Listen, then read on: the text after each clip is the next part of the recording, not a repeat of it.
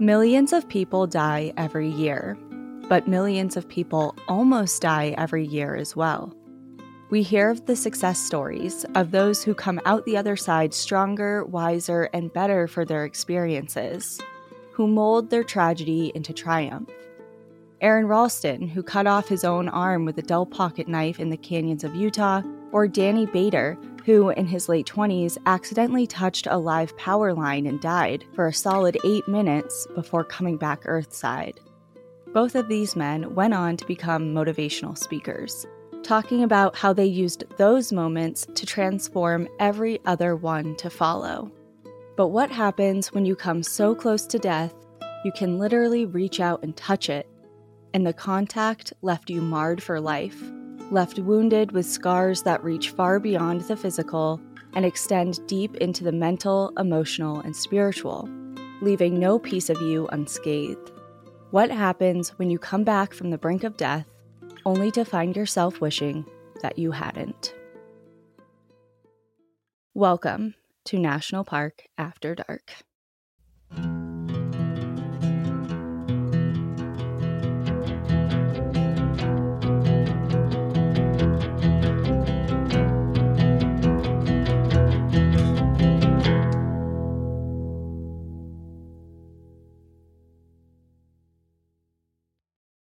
Whew, this sounds like it's going to be an intense episode.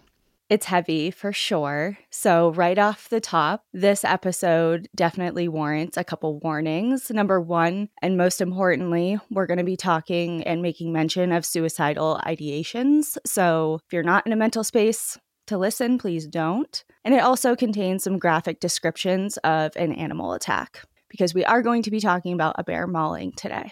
Oh man, you just the second part there, the animal attack just sparked everyone's interest and everyone's ears perked up like, oh, we're back. We're back we're to back. another bear attack. Yeah. I know. And I want to, I always kick myself. I should be writing down who suggests these things because I did get this in, I think it's when you put up a, like, what co- story should I cover next? And I was like, let me see what people say on Instagram when you put up that block. Um, yeah, so, I got a lot of recommendations from that too. That I haven't done any yet, but I'm glad you found one. I did. Well, there are a few that I was like, okay, I already have that planned, or I already have that book or I'm aware of that story. And obviously, there are some that are really highly requested as well. Multiple people are requesting them. But this one, it was a sole recommendation, just snuck right in there. I'm like, hmm, what's this? And of course, there's a book. So I ordered it and I was planning on doing it actually later on. The story's tough, but I really enjoyed it. So I wanted to share it now. I literally just finished it hmm. yesterday. What's the book? It's called The Bear's Embrace. Okay. And I'll obviously throw it up. I've heard on... of that book, but I don't know anything outside of the title. okay. Okay. And good. now that it's a bear mauling. Yeah. So I'll put it up on our book recommendation page on our website, as always. But it is the primary source I used for the bulk of the story because mm-hmm. it's a firsthand account written by. Oh. So the author, um, Patricia, is one of the two victims of this bear mauling. So oh, wow. shall we begin? Actually, wait, whoa, whoa. I'm not starting yet. Yeah, we have a couple things. First things first is that I am wearing a bear shirt today, which I feel like people should know. the boss. Yeah. the boss from Canada is uh, on my shirt right now, which is very fitting. I didn't know we were doing a bear episode today, but I must have known subconsciously because I'm prepared for this episode. And it does take place in Canada. Ah. Uh, it's like I knew. It is like you knew. My site. We spend too much time together. yeah. You're like picked up on my waves this morning. Yeah, I was like, all right, which one? Uh, this is what Danielle wants today.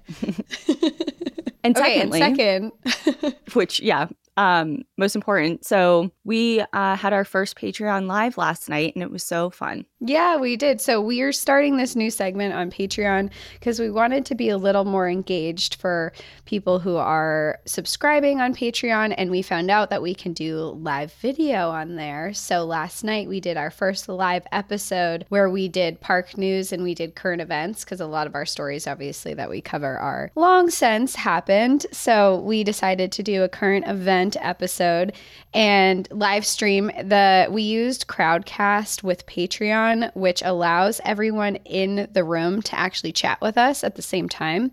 So there's mm-hmm. a chat box, you can ask questions. It was it was really fun and it is still on Patreon if you're interested in watching it. So it live streams, but then it stays on forever after. So you can go on there and watch it and come hang out with us because we're planning to do it bi weekly, we decided yeah, we decided live last night that we were going to do it or try to do it every other week. Obviously, with travel obligations and different things, it may not be exactly every two weeks for all time, but we are going to do our best to stick with that schedule. So if you're interested in joining our Patreon, now's a great time to do it because of that new segment. And we're going to switch it up um, from time to time as far as what we cover and what the theme of the night is and things like that, which we kind of talked a little bit about last night. So if you're interested, no, it might be fun. Oh, Sorry, what? I'm thinking out loud right now. We could do a trivia night, a live trivia night. Yeah. That yeah. would be fun. That would be super fun. Wait, like between us or like with people? No, like I think we can bring people. people up. Yeah, you can. And you could have a trivia night and people would just have to not cheat because there's no one. No, but I'm like, saying like I think we can them. bring them up on stage. Like what if we could do it so like you know how Spotify Live used to be able to do that? Yeah. Yeah, you can do that on Crowdcast too. But what if we could do it like you can bring someone up and I can bring someone up and it's our teams? Oh, we'll have to look more into this because that yeah, would be yeah, fun. Okay, we're brainstorming during an episode. Sorry. Yeah. Um. anyways, so I think that's it. That was like kind of the big announcement we wanted to make. Okay, on to the story. It was early fall 1983, and Patricia Van Tighem and Trevor Janz were happily on their way for a weekend of camping. It was September, and the slight nip in the air was quickly warmed by the sun, streaming in through golden leaves of the larches lining the road. Did I say road? Where I was like road. What? How did yeah. I just say that? I thought you were just being fancy. The road. road. You said it like kind of in like a like sensual way. I felt like it came out Road. in like a different accent. Road. okay. um, this is serious. okay. Uh, sorry, sorry. Okay, okay. Serious. The young couple. So sorry. Sorry again for cursing. That's my favorite line of Superbad. like fuck. sorry for cursing. Sorry, cursing. The young couple were driving south on Highway 2. Patricia, who often went by Trish, had won their weekend plans debate. Her husband, Trevor, had wanted them to go rock climbing, but Trish wanted to take the time to stretch their legs and get one last overnight trip before winter crept in. Spending their weekends outdoor was of choice.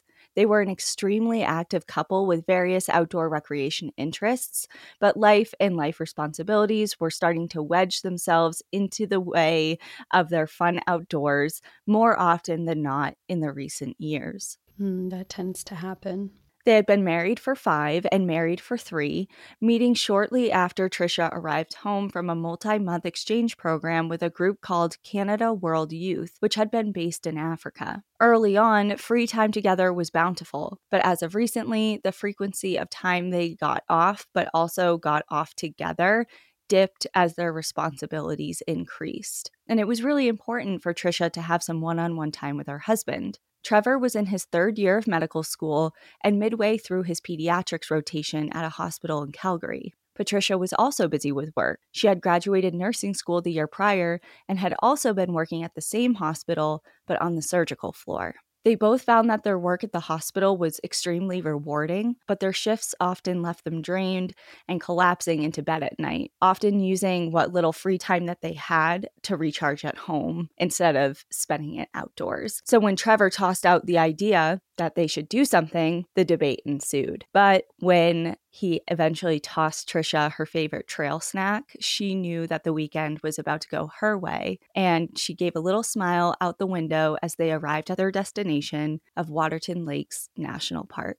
Waterton Lakes National Park is located in the southwest corner of Alberta, Canada, and actually borders Glacier National Park in Montana on the US side. Yeah, you can cross. You can cross between parks and you get a, a passport stamp. Mm-hmm. And I think I think I saw it once, and it's a it's a mountain goat is the the stamp. Well, the mountain goat is the official or official or unofficial symbol of glacier, so that I feel like that would um, make sense, make a lot Makes of sense. sense. Ah, The park is the ancestral homelands and the traditional territory of the indigenous peoples of the Nakota and Blackfeet nations. And I wanted to include the traditional Blackfoot name for Waterton Lakes, and it is an, a huge mouthful. So I'm really going to try my best, but I wanted to include it because it's important. Of course. And I want to say it's pronounced Baktomuksik meaning inner sacred lake within the mountains. It's a beautiful so, name. If I pronounce it right, which I probably didn't, but um, well, the um, meaning's also beautiful. Yeah, that's true. Established in 1895, it is Canada's fourth national park, and in 1932, the Waterton Glacier International Peace Park was formed, and it was the first of its kind in the entire world. And it, the intention behind it was to promote goodwill between nations and underscore the international nature of protection of the wilderness. So, just like a cohesive relationship between two nations prioritizing the protection of nature, essentially. It later went on to also be named a biosphere reserve and a World heritage site. Its landscape has been shaped over the centuries by wind, fire, glacial ice, and floods, making it one of the most distinctive mountain parks in the entire world. At about 195 square miles, the park covers the Rockies down to the prairie. Waterton is home to more than 60 species of mammals, 250 species of birds, 24 species of fish, and 10 species of reptiles and amphibians, and more than half of Alberta's plant species are found within this park as well. So it just kind of lends to how it got that biosphere designation because the ecosystems here are really unique. Its stunning views, cultural history, ecological importance, and over 120 miles of trail systems draw in about a half a million visitors a year. And the park is open year round, but nearly 50% of visitation occurs in the month of August. Wow, I'm I'm googling photos of it right now just because I haven't I know that it exists but I've never really looked it up that much and wow, it is beautiful. While you have the your phone up, mm-hmm. keep it out for a second because I want you to look up the exact trail that this happens on because it's stunning. Okay. So, Trevor and Patricia roll into the parking lot of the Waterton Lodge to spend their first evening in the luxury of a bed and wrapped up their night choosing the trail for the next day. Is that this building? Um, it's either that or there's also the Prince Wales Lodge, I think it's called, which is another really prominent lodge in the park that was built in the 20s. And I don't know They're know. beautiful. Yeah, they're really These stunning. lodges, yeah. You're adding a place that I really want to travel to now. Glacier is well, we're gonna so be there on my list. Yeah. Wait, we are. Well, we're. I just know mentally because you want to go to Glacier so bad. so I'm just yeah, like that. It's gonna. You know, we're gonna be there. Yeah. I'm like we are when. The couple settled on the Crypt Lake Trail, it's approximately five miles out with a 2,000 foot elevation gain, and it was a favorite of the area. The hike meanders through forests, scree, rocks, and pine meadows all the way up to Crypt Lake, which is a pristine alpine lake that is surrounded on three sides by towering mountains. The trail wow. was actually voted Canada's best hike two years prior in 1981, and later in 2014, it was rated one of the world's most thrilling trails by National Geographic. So let's all pause, either on All Trails or Google, look up Crypt Lake Trail, and you'll see just how beautiful it is. It looks like an adventure. You're on rock cliffs, there's like rock stairs, you're way in the alpine zone, and then you have this alpine lake. Wow. Mm-hmm. And there's a waterfall. And there's a little um, natural rock tunnel that you have to go through as well at one point oh, yeah, in that trail. Mm-hmm. Yeah. Well, I can see why they wanted to adventure out here for sure. Mm-hmm.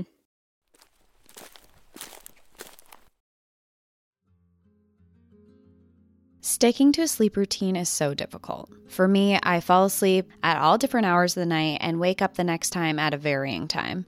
Sometimes I would fall asleep late and then wake up long before my alarm and get back to bed, or I would just press snooze on my alarm until I'm in this big rush to get up. And what I didn't realize until now is that you can actually learn to sleep better, which is why I'm here to tell you that I have been loving my Hatch Restore, which has helped me create bedtime and morning routines that help me make sleep a priority. The Hatch Restore is a device that teaches your body when it's time to sleep or to wake up, with nighttime and morning routines so you can prioritize rest. Hatch allows you to customize your bedtime routine with a selection of light and audio cues. You can choose from meditations and ambient sleep sounds, or let Hatch entertain you to sleep. With Hatch Plus, you can access exclusive content like Pillow Talk, a new audio series designed to entertain you to sleep. Pillow Talk helps you wind down with the types of TV shows you love, from true crime to sports, but without the screens that hurt healthy rest. And then in the morning, instead of having an obnoxious alarm that startles you awake and personally puts me in a bad mood as soon as I wake up, Hatch wakes you up gently with a sunrise alarm. You're able to set it so a gentle light comes on first, and then you can personalize an alarm sound to come on 15 to 30 minutes later. Hatch teaches you how to sleep and wake up better. 83% of customers have reported that they are getting better sleep, and Hatch is so confident that you will too that they have offered a 60 day money back guarantee so you can try it yourself risk free. Right now, Hatch is offering our listeners $20 off your purchase of Hatch Restore and free shipping at hatch.co slash NPAD. Visit hatch.co slash NPAD to get $20 off and free shipping. That's hatch.co slash NPAD. They rose with the sun the next morning to catch the boat across Waterton Lake, which was needed to reach the Crypt Lake trailhead. The forecast called for a sunny, clear day with some wind gusts, but snow to come in the evening. The pair considered returning back to the lodge that evening, just doing the trail for the day and coming back. But last minute, they packed up all their gear and prepared to spend the night camping. The boat dropped them off at the trailhead with two other hikers who quickly took off ahead of them. Trevor and Trisha took turns taking photos, taking in the sights, stopping for snacks, and making their way up the switchbacks. Trisha was 24 at this time, with a mixture of blonde and brown hair that swirled around her face, framing her striking blue eyes. She was slim, around 110 pounds, and had a figure of a dancer thanks to the many years of ballet classes she took as a child. She bounced along the trail as they passed families and what appeared to be a large school group with a dozen or so children and a couple of adults. They continued on, taking in the scenery, until a pungent smell wafted in their direction. Trisha immediately stopped and thought of bears. And she whipped around to Trevor and said, Do you smell that? Yes, he responded. But after chatting back and forth, despite the thoughting passing thought in Trisha's mind about bears, they kind of just shrug it off and think that it's maybe some sort of plant or weird vegetation that it's it's just emitting an odd odor and they continue on. Nearing the five mile mark, they reach the campground and drop their packs, and then continue on to visit the shores of Crypt Lake, which lies almost smack dab on the US Canada border. So if you look up Crypt Lake on like Google Maps, mm-hmm. it, it looks like it's almost spilling over into the US. That's how close. It's just separated by a couple of mountains into a glacier. Trevor makes his way to the shoreline while Trisha lays down on some of the slabs of limestone, and they both just soak in the splendid September day. As the sun starts to set, they make their way back to camp and set up before night falls. They set up their tent and hang their food cache, glancing over as the pops and crackles of a fire catch their attention. The two hikers that took the boat with them earlier that day were camping there as well, and they motioned Trevor and Trisha over, so they joined them around the fire. As the sun was setting, they chatted well into the night until Trevor and Trisha go back into their tent for the night, crawling in and snuggling up for the evening. The next morning, they awake to a snow globe. Everything was layered with a fresh coat of powder, and the chill in the air was reason for a quick camp pack up. Trisha pulled on and layered all the clothing that she brought with her onto her body and helped Trevor pack up camp. They made record time and glanced over to see Jim and Joel, their campsite companions, who were still enjoying the warmth of a morning fire. It was nearing around 9 a.m., and they still had a few hours to go until they had to catch the boat because remember, the boat brought them over to drop them off at the trailhead. Yeah. And it was scheduled to depart at 11:30 in the morning. So they decided to head down towards the dock early. Number 1, they were already packed up. They were cold, they just wanted to get moving, and they were also remembering the warnings that the boat crew gave them upon drop off. Be here by 11:30 or it's going to be a long walk back to town. Because there is a way to get back to town. It's just obviously you're not cutting across the lake, so it's extremely You got to walk around it. Yeah, it's it's a long one. So Trevor and Trisha head out, crunching their way along the freshly sugar-coated ground. They were making really good time back down, covering the rocky slopes of switchbacks easily, and were entering the thick forest in record time. Trevor was ahead of Trisha and almost had a skip in his step reveling in the pristine winter wonderland that appeared in the fall. He was several paces ahead of Trisha, and she watched with a smile as the blue and orange of his jacket and gear bopped along, disappearing around a bend, and then listened as his voice, which had been belting out songs, started to fade into the forest. Trisha was close behind him and followed suit quickly, making her way around the bend in the trail before stopping abruptly. Ahead of her, Trevor had stopped in the center of the trail, and just beyond him was another figure. The brown coat and humped shoulders were a clear giveaway. He was standing essentially face to face with a grizzly. Before she could even process what was actually happening, it charged, barreling directly towards Trevor, who managed to only slightly turn away. It slammed into him, grabbing a hold of his leg in the process. Trisha's mind flashed with bear safety information. She and Trevor had actually both worked for a season in Banff National Park, and part of their duties, along with doing campsite cleanups and monitoring, were handing out pamphlets that were titled, You Are in Bear Country. And it obviously they all detailed bear safety guidelines and best practices, but for the life of her, she could not remember what they said in that moment. Just panic brain. Sheer sheer panic. What could she do? What should she do? She started to panic. Deciding to throw down her pack, she eyed the nearest tree, thinking that maybe she recalled that grizzlies could couldn't climb trees or at least not well. So she scrambled up as fast as she could, but the branches were getting smaller and weaker the higher she went, and she was terrified that she wasn't going to get high enough or that if she did climb high that the weaker smaller branches would be unable to support her weight and that she'd just plummet down to the ground. Glancing down to check her progress, she locked eyes with the bear, who had let go of Trevor and was now huffing, mouth agape, and staring directly at her. So scary. In less than three seconds, it closed the space between them and lunged at the tree. Patricia must have been at least 20 feet up at this point, but it wasn't nearly far enough. The bear easily reached for her, hooked her with its long claws, and ripped her out of the tree. What happened next happened so fast, yet felt like an eternity. Thinking back to those pamphlets, she tried her best to act passive and non threatening, despite being in the grasp of a brown bear. She arranged herself face down, tucking her face to the ground, and had her hands over her neck to protect it, and scrunched into a ball the best she could to protect her vital organs. The bear was directly on top of her and had her entire head in its mouth, and then it started chewing. Oh my.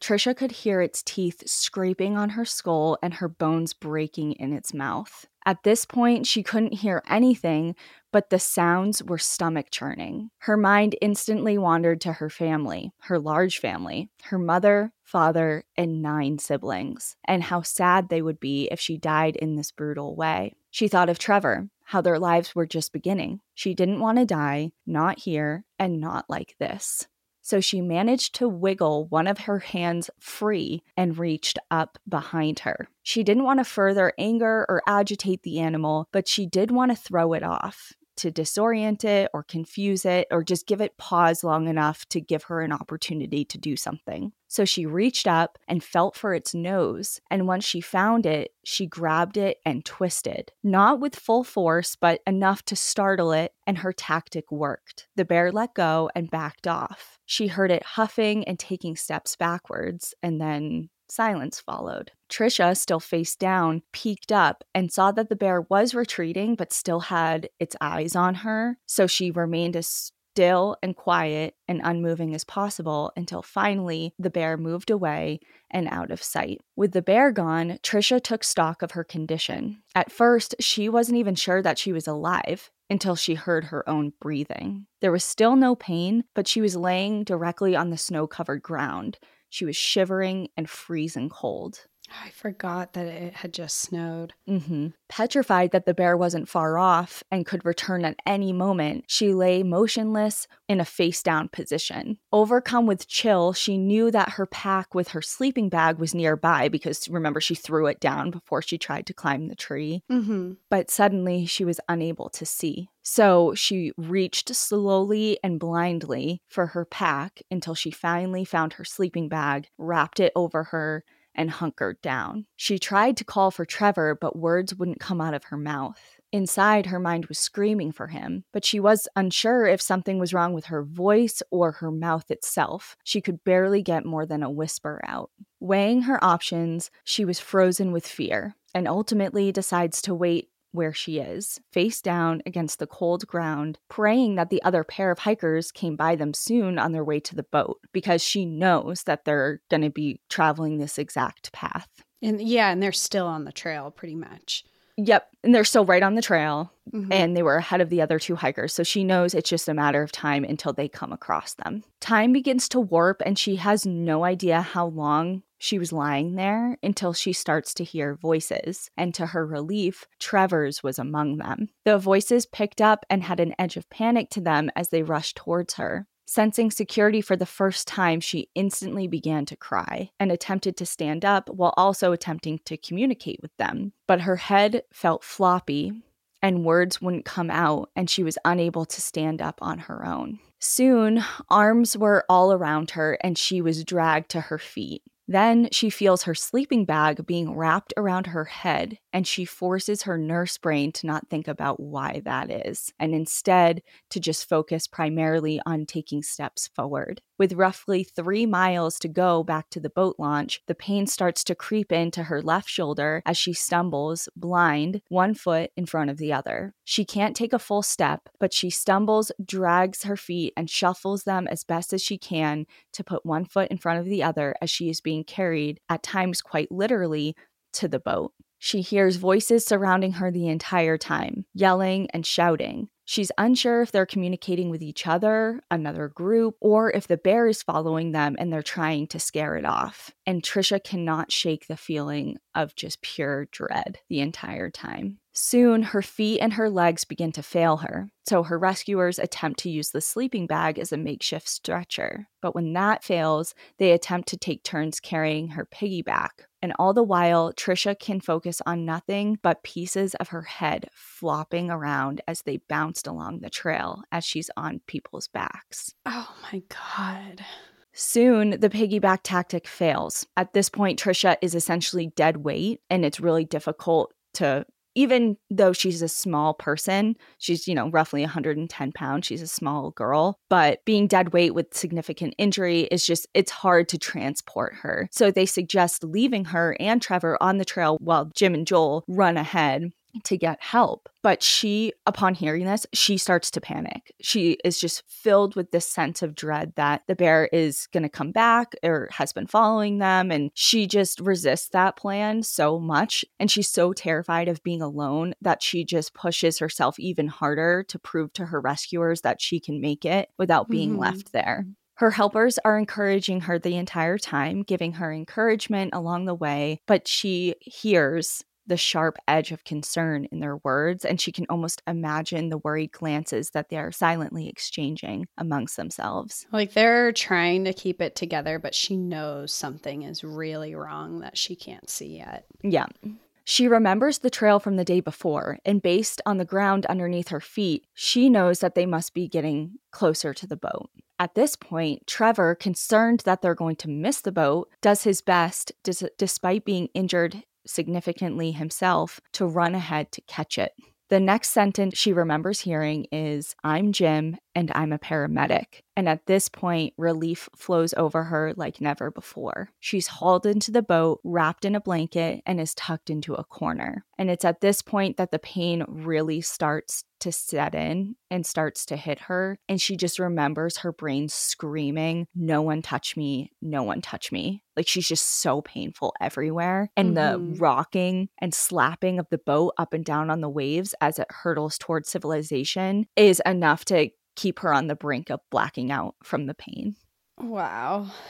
That like I can kind not in this aspect, but I know kind of what that's like because when I've had major surgery before and then I've had to be in a car after mm. and just the small little bumps. And this is I'm sewed up and I'm like healing. She's wide open just after this, so I can only imagine. And I was in a lot of pain, and I can only imagine what it's like. Open wounds, the adrenaline has worn off. You're on no yep. pain medication, and now you're. Uh, it's it's so tough, and yeah. it gets it just gets worse.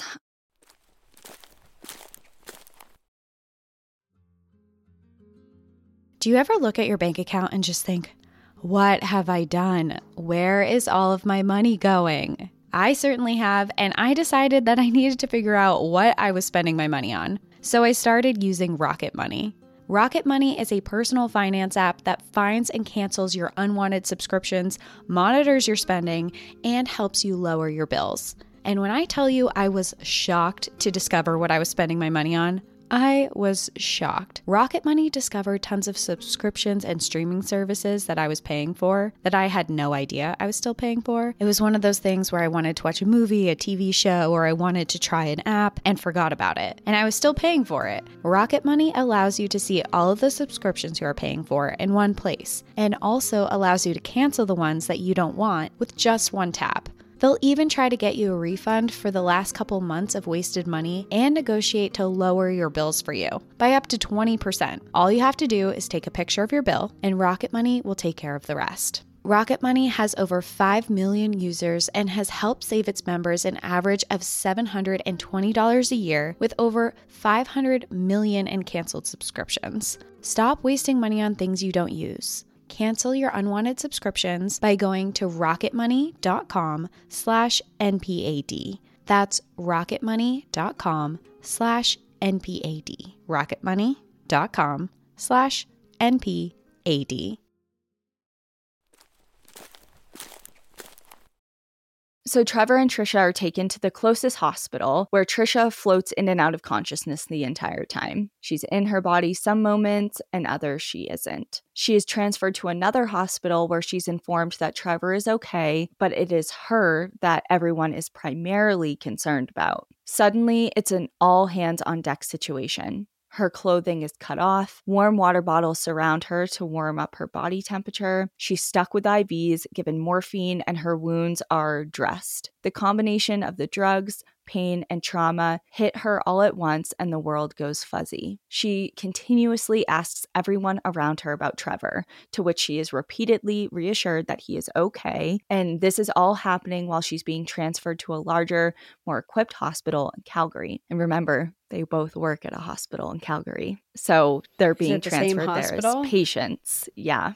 Oh, wow. Despite the pain, the knowledge of the incident, and the heightened response from those around her, in her mind, she was thinking, and I think maybe this also has to do with like it's just shock and the drugs on board, and it's there's a lot of confusion. But at this point, despite being a nurse and knowing, you know, just experience what she experienced, in her mind, she thought that she was just going to be brought to the hospital, you know, maybe undergo a surgery, get some stitches, be patched up, and sent home. Well, she hasn't seen herself. Can she see yet? No. She she's, she's coming in and out of being able to see things. Mm-hmm. Um, she's not completely blinded, but her vision isn't great at this yeah. time. Yeah, so she just doesn't know the extent of what's going on yet.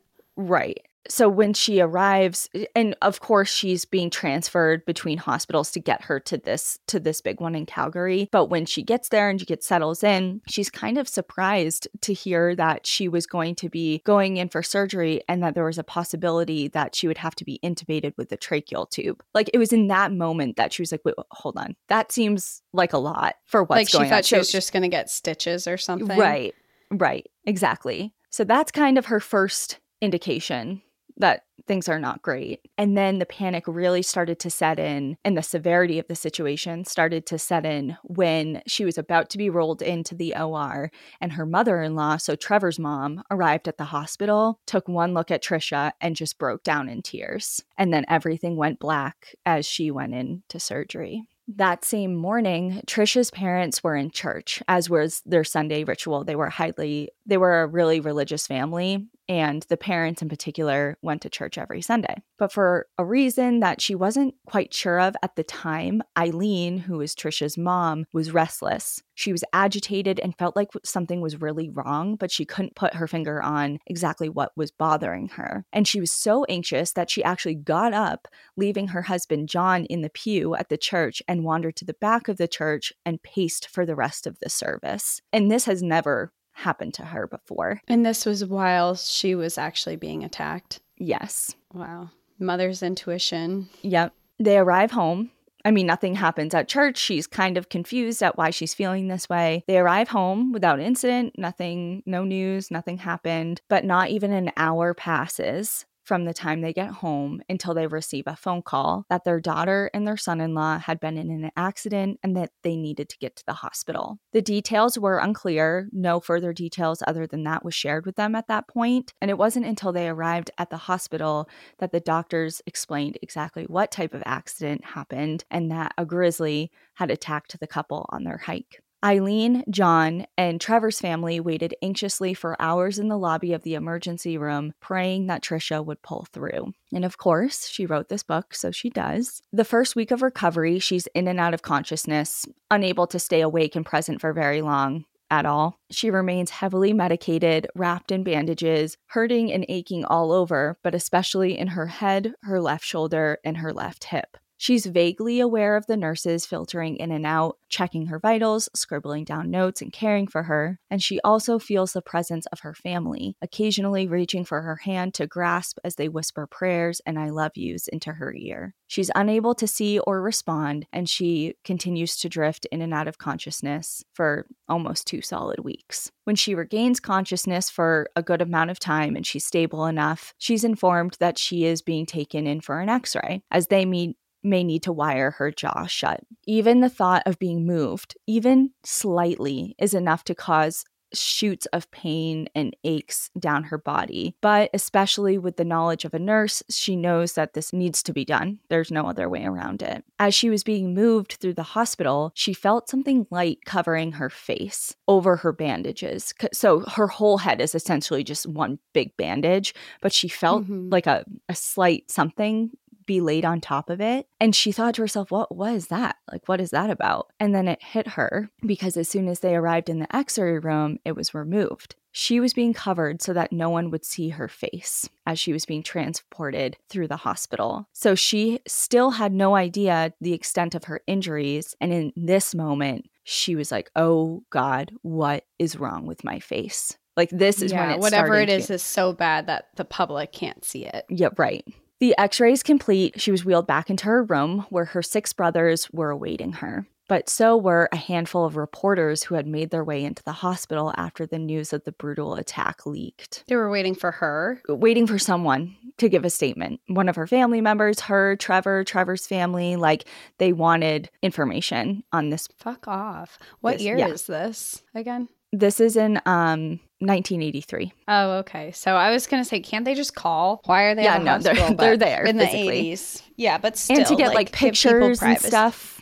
That's so messed you know, up. I know. Growing up outside of Calgary, their large family spent a lot of time fishing, camping, and hunting. The love of the outdoors touched many of the children, including her brother Kevin, who had a particular interest in birds early on in life. And he actually joined the Calgary Bird Club as one of the youngest members. Like, usually, you know, That's birders are, yeah, you know, older, but he was one of their youngest members. And being a part of that club actually led him to his first job at Jasper National Park and then later into various different positions in Kootenay, Banff, and Glacier National Parks. Her Very brother cool. Bernie worked for a geophysical exploration company, and of course, we know that Trisha loves the outdoors deeply as well. Three of Trisha's brothers, Bernie, Greg, and Tom, offer to go back to the park to gather Trisha and Trevor's things, finding themselves restless, waiting at the hospital, and wanting to be of use. Mm-hmm.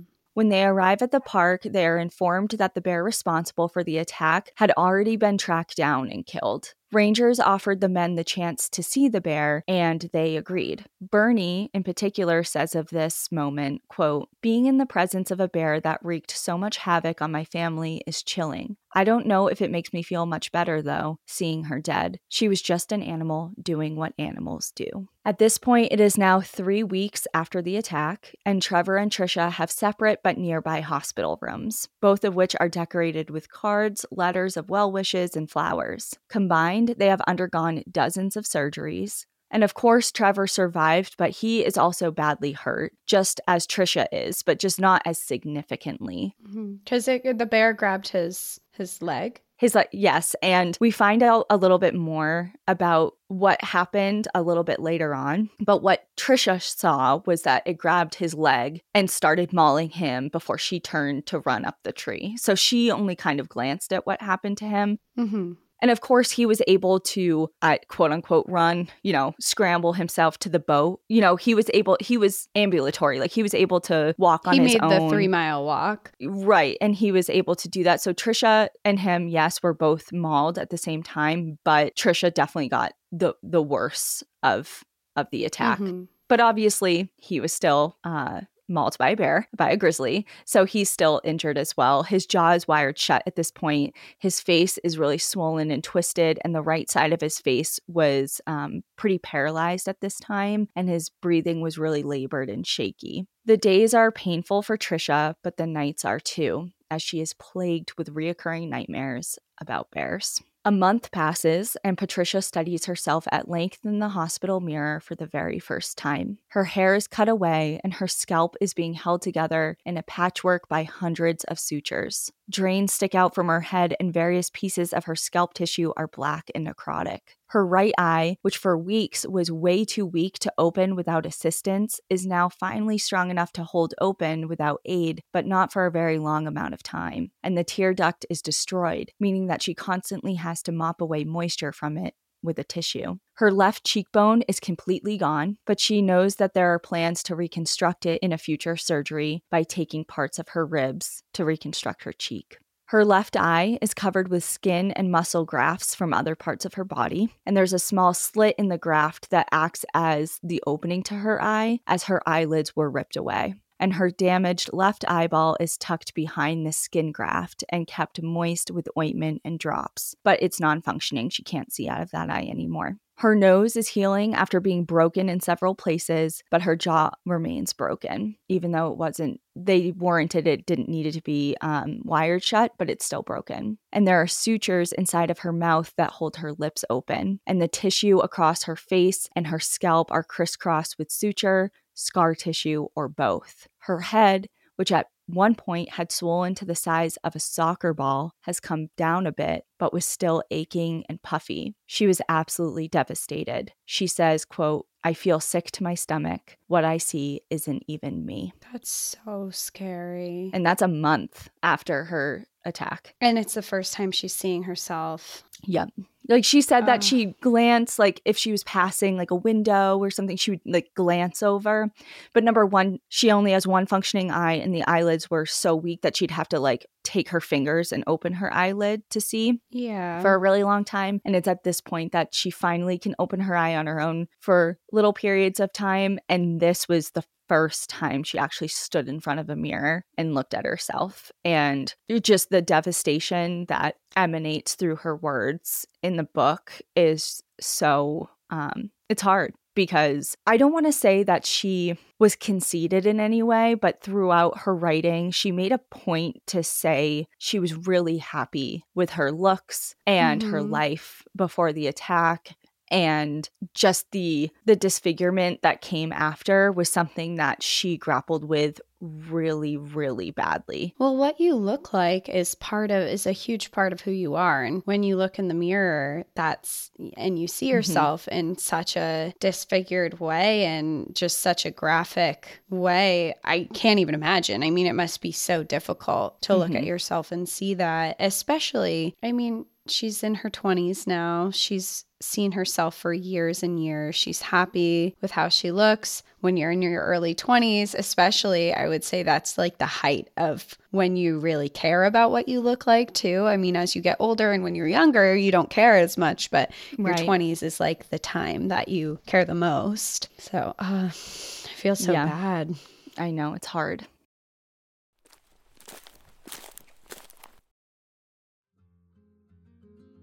It is difficult to find the hair care that is right for you. But since I started using Prose, my hair has never been healthier than it is now. Their made to order custom hair care has found the right conditioner, shampoo, and oil that my hair needs.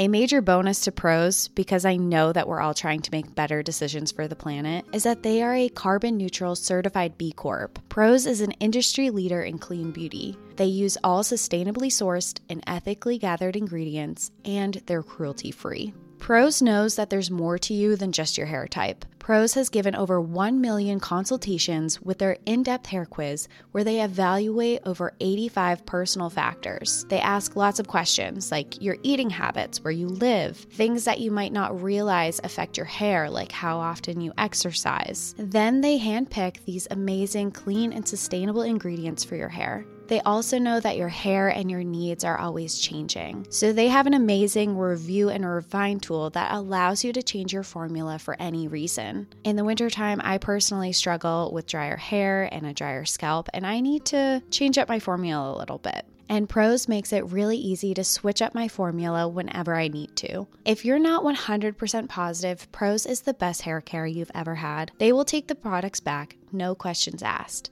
Custom made to order hair care from Prose has your name all over it. Take your free in depth hair consultation and get 50% off your first subscription order today. Plus, 15% off and free shipping every subscription order after that. Go to prose.com slash NPAD. That's P R O S E dot com slash NPAD for your free in depth hair consultation and 50% off your first subscription order.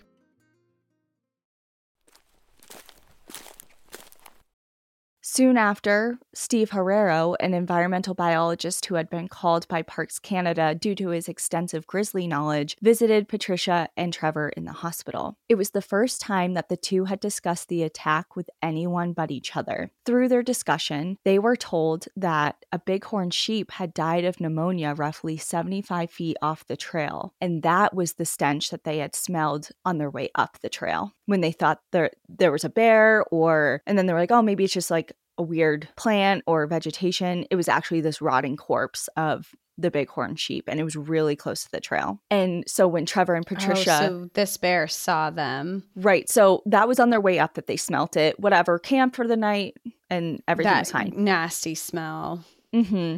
But when they came back down, Trevor and Patricia approached the area. So on the day of the attack, coming from downwind. So maybe the bear, there was also the thought that maybe the bear didn't know they were coming, didn't hear them or smell them, even though Trevor was singing. So they were making noise. But regardless, they were downwind. And on top of that, so she's already source guarding the the kill the bighorn sheep that had died. They were coming around a corner, so there was like a surprise element, Mm-hmm. and she had cubs with her.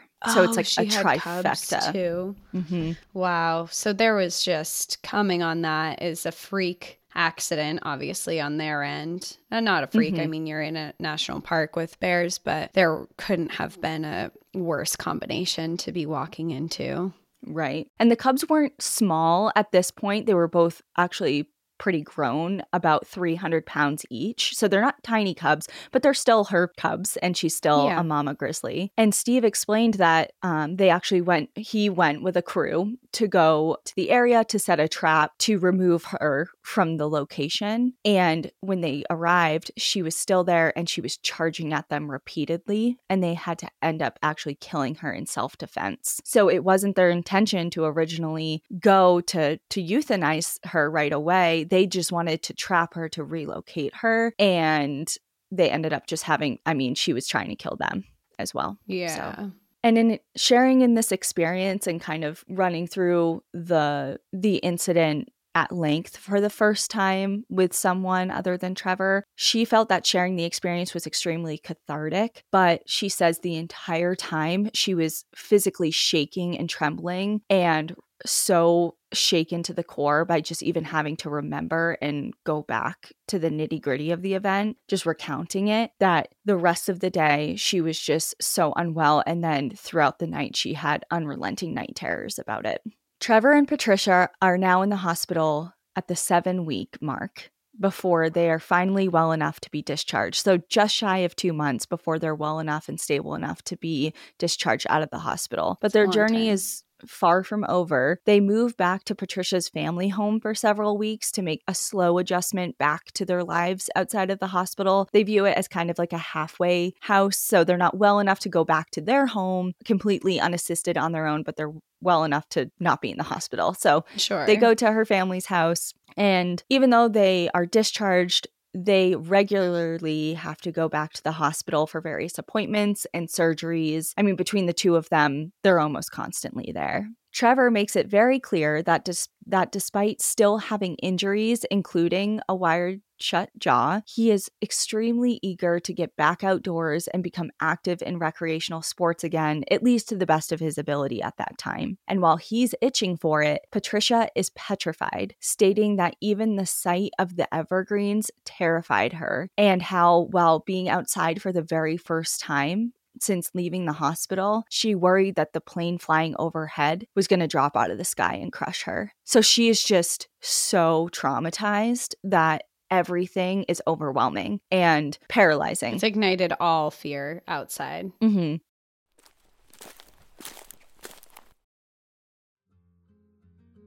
Do you ever walk into a store and realize you have no idea what kind of wine you want, or even what type of wine you like? I've spent years buying wine purely based on I like the picture on the bottle, but I'm not doing that anymore because now I am using Naked Wines. This podcast is sponsored by Naked Wines, and thankfully, because I discovered a whole new world of wines thanks to them. Naked Wines is a subscription service that seamlessly connects you to the finest independent winemakers on the planet. So you get a box of the market's best quality wines, however often you'd like, for a fraction of the price you'd normally pay in stores. Now, how do they manage to do that? Naked Wines connects winemakers and wine drinkers directly, allowing for vineyard to your door delivery at up to 60% off what you would normally pay in a store. By cutting out the traditional retail middle middleman costs and markups, winemakers can pass those savings on to you without skimping on the quality. As a result, you'll get exclusive access to hundreds of top quality, award winning wines at huge savings,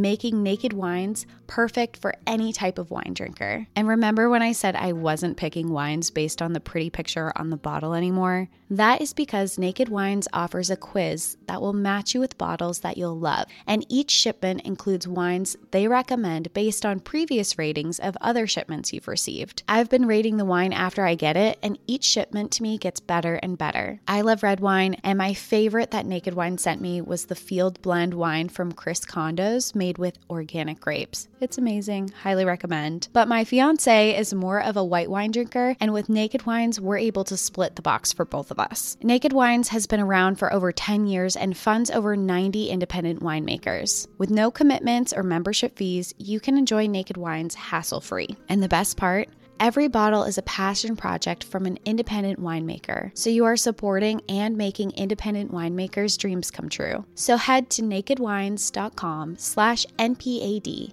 and click Enter Voucher in the top right when you get to the website and put in NPAD for both the code and password to get six bottles of wine for just $39.99 with shipping included. That's $100 off and less than $7 per bottle. That's nakedwines.com slash NPAD and use the code and password NPAD and grab six bottles for just $39.99. One last time, that's nakedwines.com slash NPAD. Code and password NPAD for $100 off your first six bottles.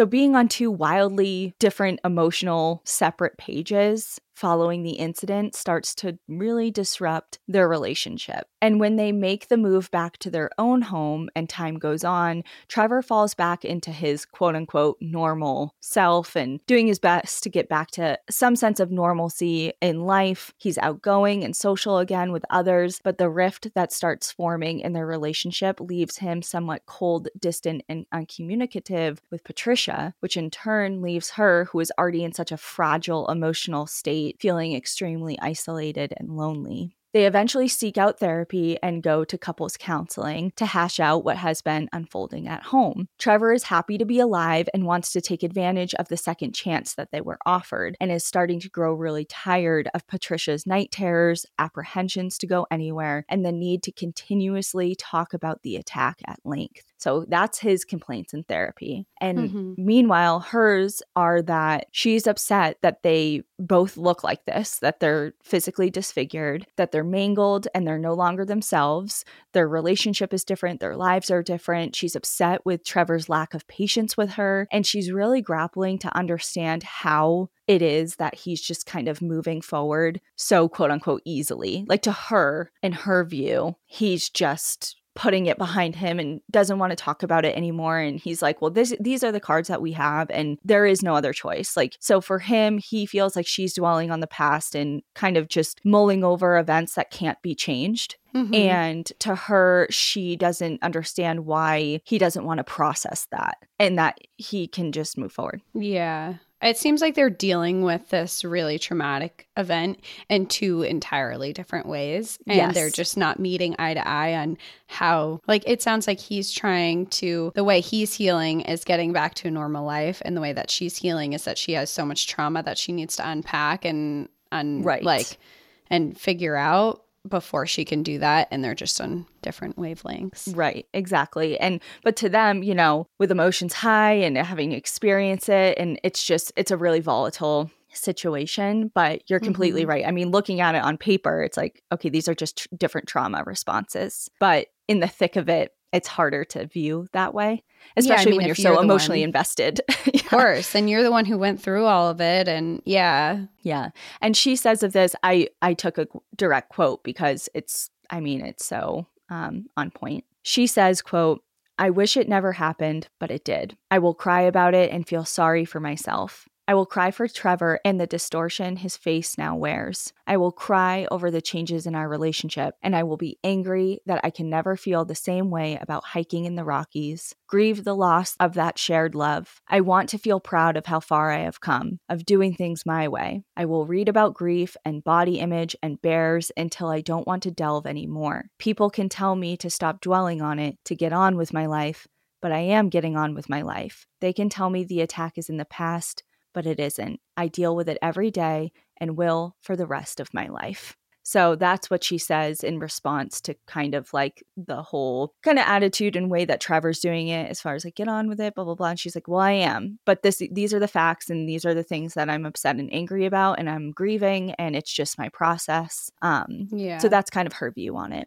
She starts taking non credit courses, writing included, to give her something to focus on aside from that day in September and the unrelenting hospital stays and surgeries that she continues to endure. The in between stage that she's at now during this point is really difficult to navigate because she's well enough to be outside of the hospital, but not well enough to work again in the hospital. So the classes give her something to focus on. Slowly, her and Trevor begin having meaningful conversations, both privately and in therapy sessions, about the attack and what has happened in the aftermath, both physically, emotionally, relationship wise. And that starts to ease the tension between them and things start getting better in their relationship. Patricia devours any information she can get on Grizzlies and studies other mauling cases, hoping to get perspective into her own mauling case. Despite knowing the odds, the statistics, and the rarity of what happened to them, she can't help but worry that it's going to happen again. In the spring, so that happened in the fall, and it is now the next spring,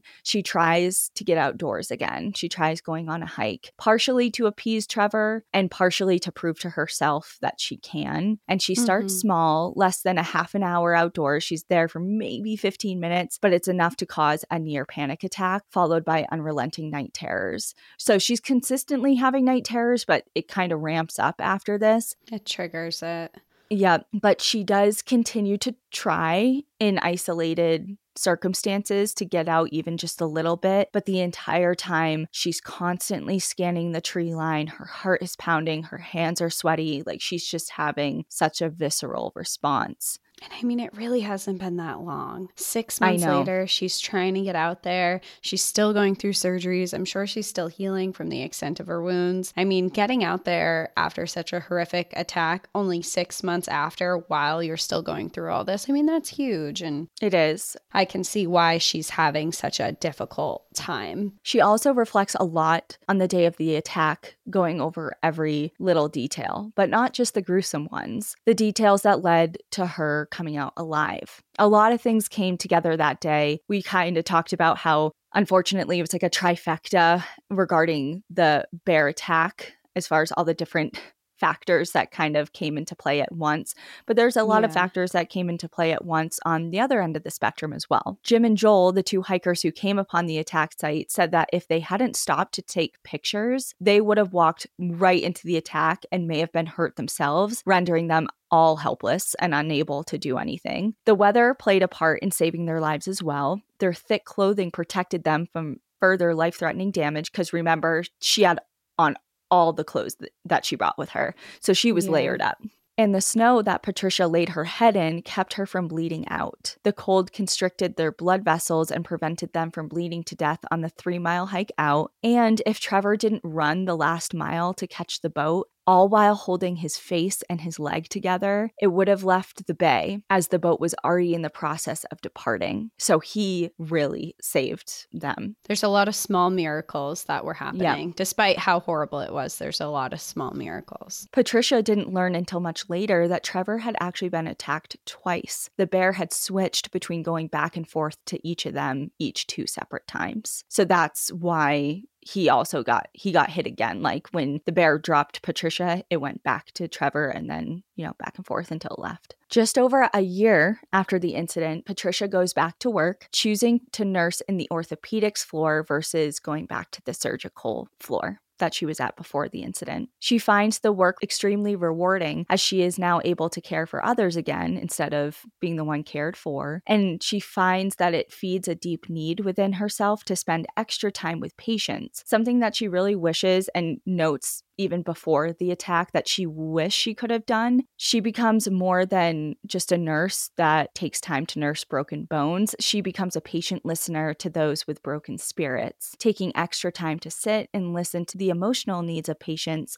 versus just tending to their physical needs. One day, she sees a familiar name, Tom Braden, on her floor and recognizes him as being a doctor that first cared for her in the immediate aftermath of the attack before she was transferred to a different hospital. He became a patient after breaking several limbs in a car accident that he survived, but his pregnant wife did not. Patricia spends a lot of time with him and quickly realizes her approach with patients is starting to create a rift between her and other nurses who cast her out of their social group. She comments on this, and again, this is the other direct quote that I took out of the book because it just hit me so deeply. Because even though obviously I didn't survive a grizzly mauling, I can relate to the sentiment a lot. Mm-hmm. And I think others can too who go through some a traumatic experience and then try and fit back into normal life. Yeah. So she says, quote, "The other nurses and I move in separate worlds. I can't relate to the conversations about shopping and holidays and dinner parties. I am so close to my own suffering and that of my patients that the daily activities of life seem mundane and irrelevant. Nothing but pain seems to have any meaning." So she's just like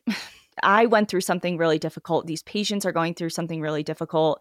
I could care less about what like you're doing this weekend. You know, it's like she's yeah. just so in a different world now that she's finding it really difficult to relate to the normal workings of life for people who haven't gone through such a traumatic experience. Yeah. Well, when you've been through things that are really difficult, there's such other things are so meaningless when you hear mm-hmm. other p- small problems. It's kind of like, why are you focusing? And I know you said, I feel like a lot of people can relate to it. And immediately I went back to our vet tech days when I was in kidney failure and I was on dialysis. Mm. And I would come to work and people would be complaining about the stupidest things. And I would just be like, God, you don't know how lucky you have it. Mm-hmm. Like, just leave that there. It's like the fact that you have the ability to complain about something like this, you should be thankful because there are so much, there are so many things that are bad. And mm-hmm. that's not one of them. Right. And that's something you can't teach or preach. You it's something you mm-hmm. have to mm-hmm. experience. And mm-hmm. obviously you don't wish that upon anyone, but once it happens to you it can't be undone. So it's kind no. of now just this new world that she's existing in and she finds herself very other from people, not just on that emotional level, but on a physical one as well. I mean, she says repeatedly in this book how difficult it is for her to be out in public or somewhere where people don't know exactly what ha- like at work people know mm-hmm. like f- for to a large extent at least her coworkers and her regular patients. But when she's out at like the grocery store or somewhere else and people are just mouth agape staring at her it's really hard for her. Well having a physical change like that. Yeah yep. And it's something yeah. that she really struggles with. So she continues to go to therapy as she's struggling and the sadness and the anger continues. She still has lots of surgeries going on and she's straddling this line of being a nurse and a patient in this going back and forth from being stable to recovering from surgery being a caregiver and someone who needs care is really difficult to navigate. Two years after the accident, Trevor and Patricia move to British Columbia after an internship opportunity for Trevor pops up and they both settle in. They're feeling free from being known as the bear attack victims because in Calgary, that's people know you know? I'm and so sure. now they're somewhere else, kind of like a fresh start. And Patricia starts making new friends, continues taking classes, and for the first time since the incident, feels happy. Her happiness gains traction after learning she was pregnant, and the couple welcome their first child, Nicola, into the world. Not even a month later, they relocate to New Zealand for a residency opportunity where Patricia can enjoy the outdoors for the very first time again because recreating in a landscape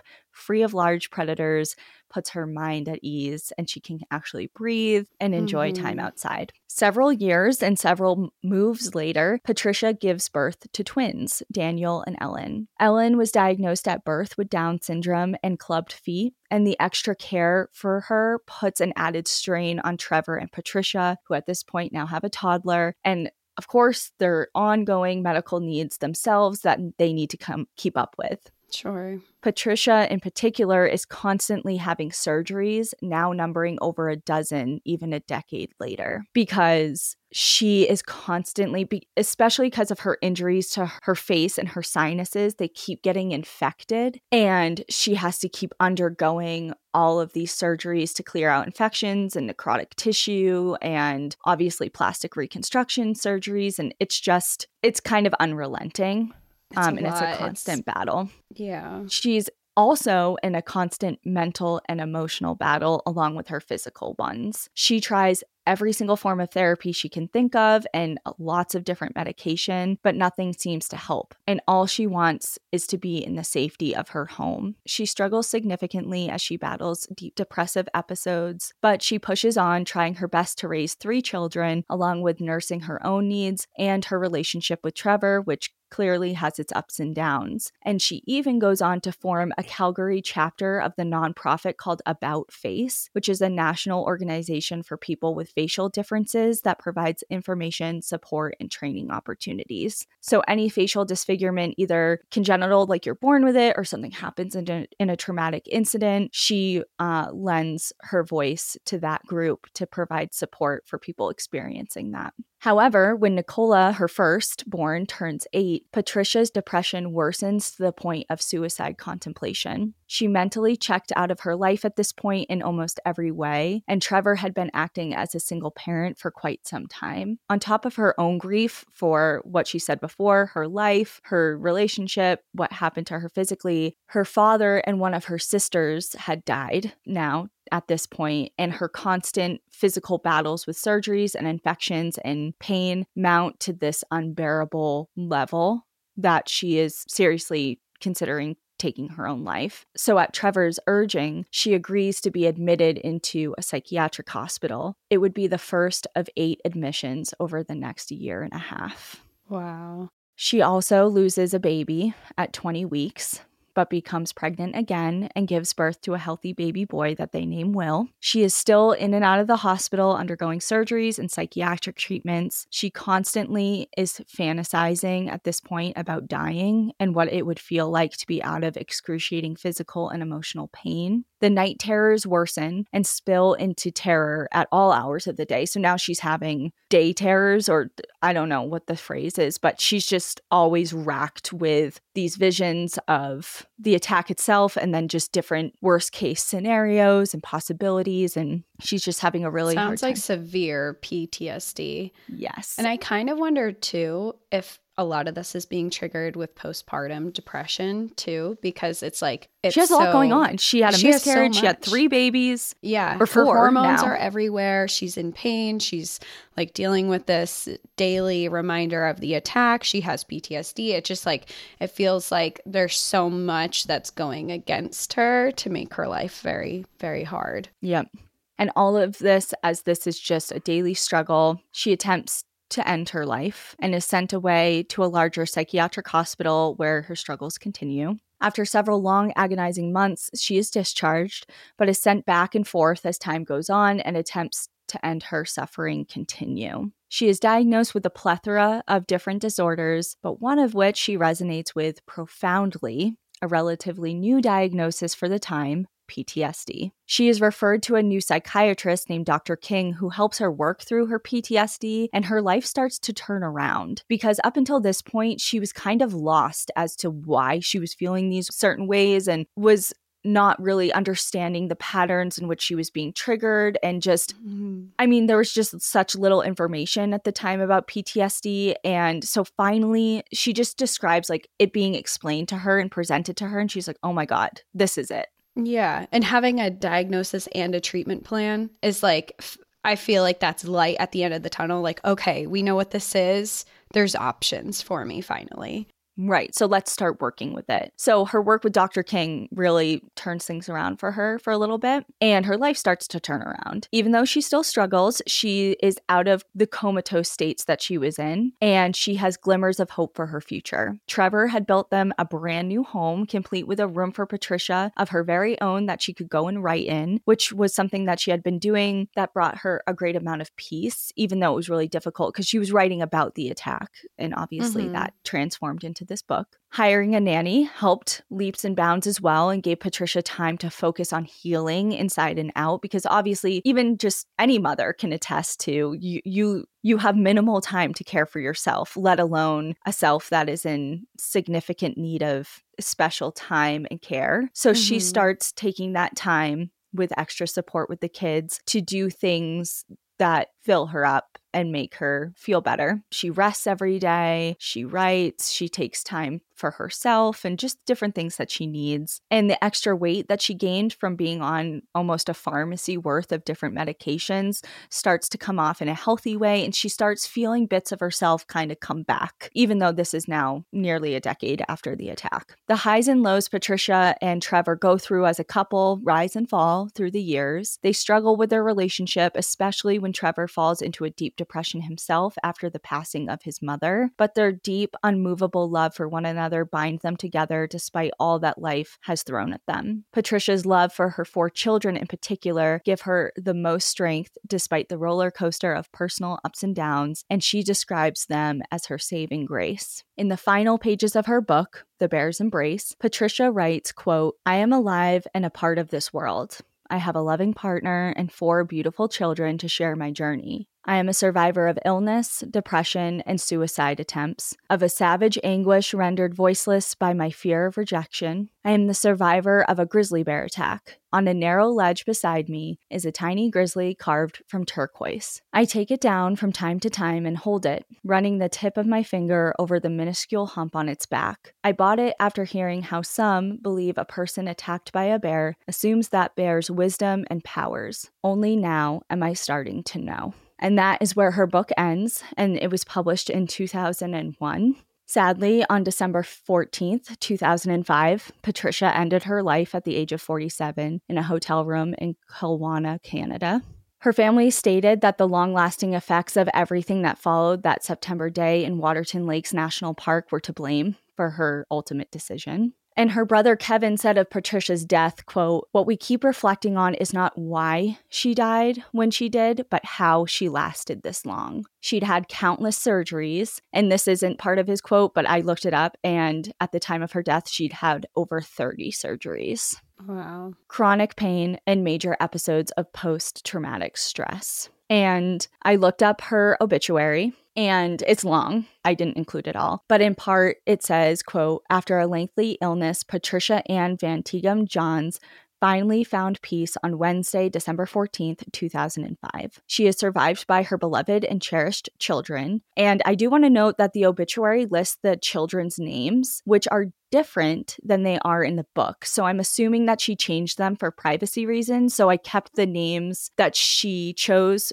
in the book. Okay. Um, and I'm just, I'm not going to read them here because she obviously made that decision for a reason. Born and raised in Calgary, Patricia graduated from St. Mary's High School and later completed the nursing program at Mount Royal College. In 1989, she received her Bachelor of Science Nursing with distinction from the University of Victoria. Patricia served proudly as a nurse at the Calgary Foothills Hospital. Despite requiring multiple surgeries, enduring chronic pain, and suffering episodic mental illness, Patricia was an understatedly effective volunteer. She established a Calgary branch of About Face, which supports people with facial disfigurement. After the birth of her daughter, Patricia made significant contributions to Ups and Downs, a resource for families of children with Down syndrome. She recently initiated an information night and support group for Nelson parents addressing the developmental challenges of special needs children. And beyond those endeavors, Patricia gave inspirational public addresses and wrote with brave candor, attracting national and international media attention. Patricia was perhaps best known as an award winning author, in particular for her novel, The Bear's Embrace. This work began as a therapeutic attempt to deal with the lasting pain, disfigurement, and trauma of the grizzly bear attack Patricia survived in 1983. To her humble surprise, the book became a Canadian bestseller. Patricia will be remembered with enduring affection, admiration, and respect, also for her remarkable kindness, insight, and strength of spirit in the face of unending tribulation. Patricia remains a great blessing in the lives of those she touched, including her many, many friends. Trevor went on to have an extremely successful medical career. He worked as an emergency room physician for over 25 years, served as the regional long term care medical director, and served on the Interior Health Medical Advisory Committee and the Ethics Committee before shifting his focus to elderly and palliative care, tending to patients in the very last months of their lives. A large part of his work revolves largely around having tough conversations about dying, specifically around end of life planning, and he is recognized as an active advocate of improved quality quality of life for seniors and those who are at the end of their lives. And he was also recently nominated for Nelson's Citizen of the Year. Crypt Lake Campground, where they stayed, is no longer. So you can't camp there anymore. It's been shut down, but the trail is still incredibly, wildly popular. But there are often warnings in place for bear activity in the area. So, as always, it's a good idea to check in on things like that for any trail you hike just to see if there's any active warnings in the area, but especially here, especially in grizzly country. And very lastly, if you're struggling, help is out there. There are many different resources to lean on, but you can always call 988, which is the suicide and crisis lifeline, or you can text 741 741 for free 24 7 for support via text. And that is the end of my story. Wow. Well, that was uh, devastating and inspiring all in one. Uh, mm-hmm. What she went through in her life and the book that she wrote and the things that she did despite what she went through. And I liked, I like the part where you said that their family is focusing on how she survived for so long because, right, it sounds like the way that she was living was so hard. And she really, it's so unfortunate that it ended the way that it did, but she was pushing and trying for so long. And mm-hmm. she was living in a way that I think a lot of us can't imagine just because of the severe PTSD and the constant pain that she's in. And that's a hard way. It's a hard way to live. And the things that she was able to accomplish despite that she was going through that is very, very inspiring. It is. And, you know, it's, I feel like like I kind of alluded to in the intro that we a lot of times we just see the good that people make out of certain situations and mm-hmm. that's not always the case. Like yes, she did do a couple of speaking engagements, she wrote this book, but it the book wasn't it was so raw and like her obituary stated, it started as a therapeutic exercise. It wasn't meant to be like, this happened, but look what I did. And mm-hmm. Nora McInerny, who is the author that I really love, I talked about during my Ode to Ian episode that she um, she's the author of Hot Young Widows Club. She lost her husband, her baby, and her dad all in the span of like two months. And she's just a really great writer, but um, she has this saying that she says, when life gives you lemons, you are under no obligation to make lemonade. Like, mm-hmm. just because something bad happens to you, it doesn't mean that you now have this obligation to transform it into good. And I think that a lot of times we have that like expectation mentality. and mentality yeah. of others, you know, like not only for ourselves, but for others when you see someone come out of something on the other side. So, like on the up and up, kind of like Trevor, you think that that's how it's supposed to go, but it, that's not always the case. And that's not everyone's experience. And it doesn't mean that it's any better or worse or there's no right or wrong way. It's just, it is what it is. And so, even though Patricia's story was really difficult and I definitely recommend the book if you want to learn more because I mean, this was already really long, but the details that she writes are they're painful, but they're accurate to her experience and there's no mm-hmm. sugarcoating it. And it's just is what it is and sometimes things happen that you have a hard time recovering from and that's just how it is you don't owe anybody some anything yeah, sometimes things are bad yeah sometimes yeah. things so, are bad and uh, period. Right. End of story. And it's just you have to i think that that's such an important sentiment because i think especially in the age of social media and just that everything is supposed to be pretty and butterflies and that a lot of people put on this face that things are really good when they're not to be mm-hmm. able to talk about things and just say hey things aren't good things aren't better things aren't getting better and that's mm-hmm. okay because there's other people who are sharing that experience and they need to hear that it's not mm-hmm. like oh this was so bad but i'm like on the up and up and things are better i've i've made this bad situation better which is obviously nice when people are able to come back from something that is hard. That is obviously it's great, but also we have to recognize that in that same breath that it's okay that something is just really bad and really hard and maybe mm-hmm. that's it for now. Like maybe right. the comeback is a, lo- a long way down the line and maybe the comeback is just realizing it's bad. Maybe right. that's just it. Maybe just talking about it and saying it's bad you know? And just recognizing the experience for what it is and how you're experiencing it. Like, obviously, Trevor and Patricia processed the same thing in extremely different ways and mm-hmm. obviously led to different outcomes, but it doesn't mean that one is right and one is wrong. It's just how it unfolded and how different people process different things. So, in short, that's why I was really, like I said, I had this plan for later, but I don't know. I just felt like now was the time to share it. And I don't know why, but I'm just I hope everyone got something out of that, even though it was it was tough. But um yeah, I think the Bears Embrace I got it on Amazon, but it said I got the last copy. So like Sorry, guys. Sorry. Maybe they restocked. no one else know, can read it now. but yeah, so that's that. And again, the resources that I list at the end will be in the show description. So I think that's it. Well, thank you for sharing her story. Yes, thank you for listening. Everyone, enjoy the view. But watch your back. Bye. Bye.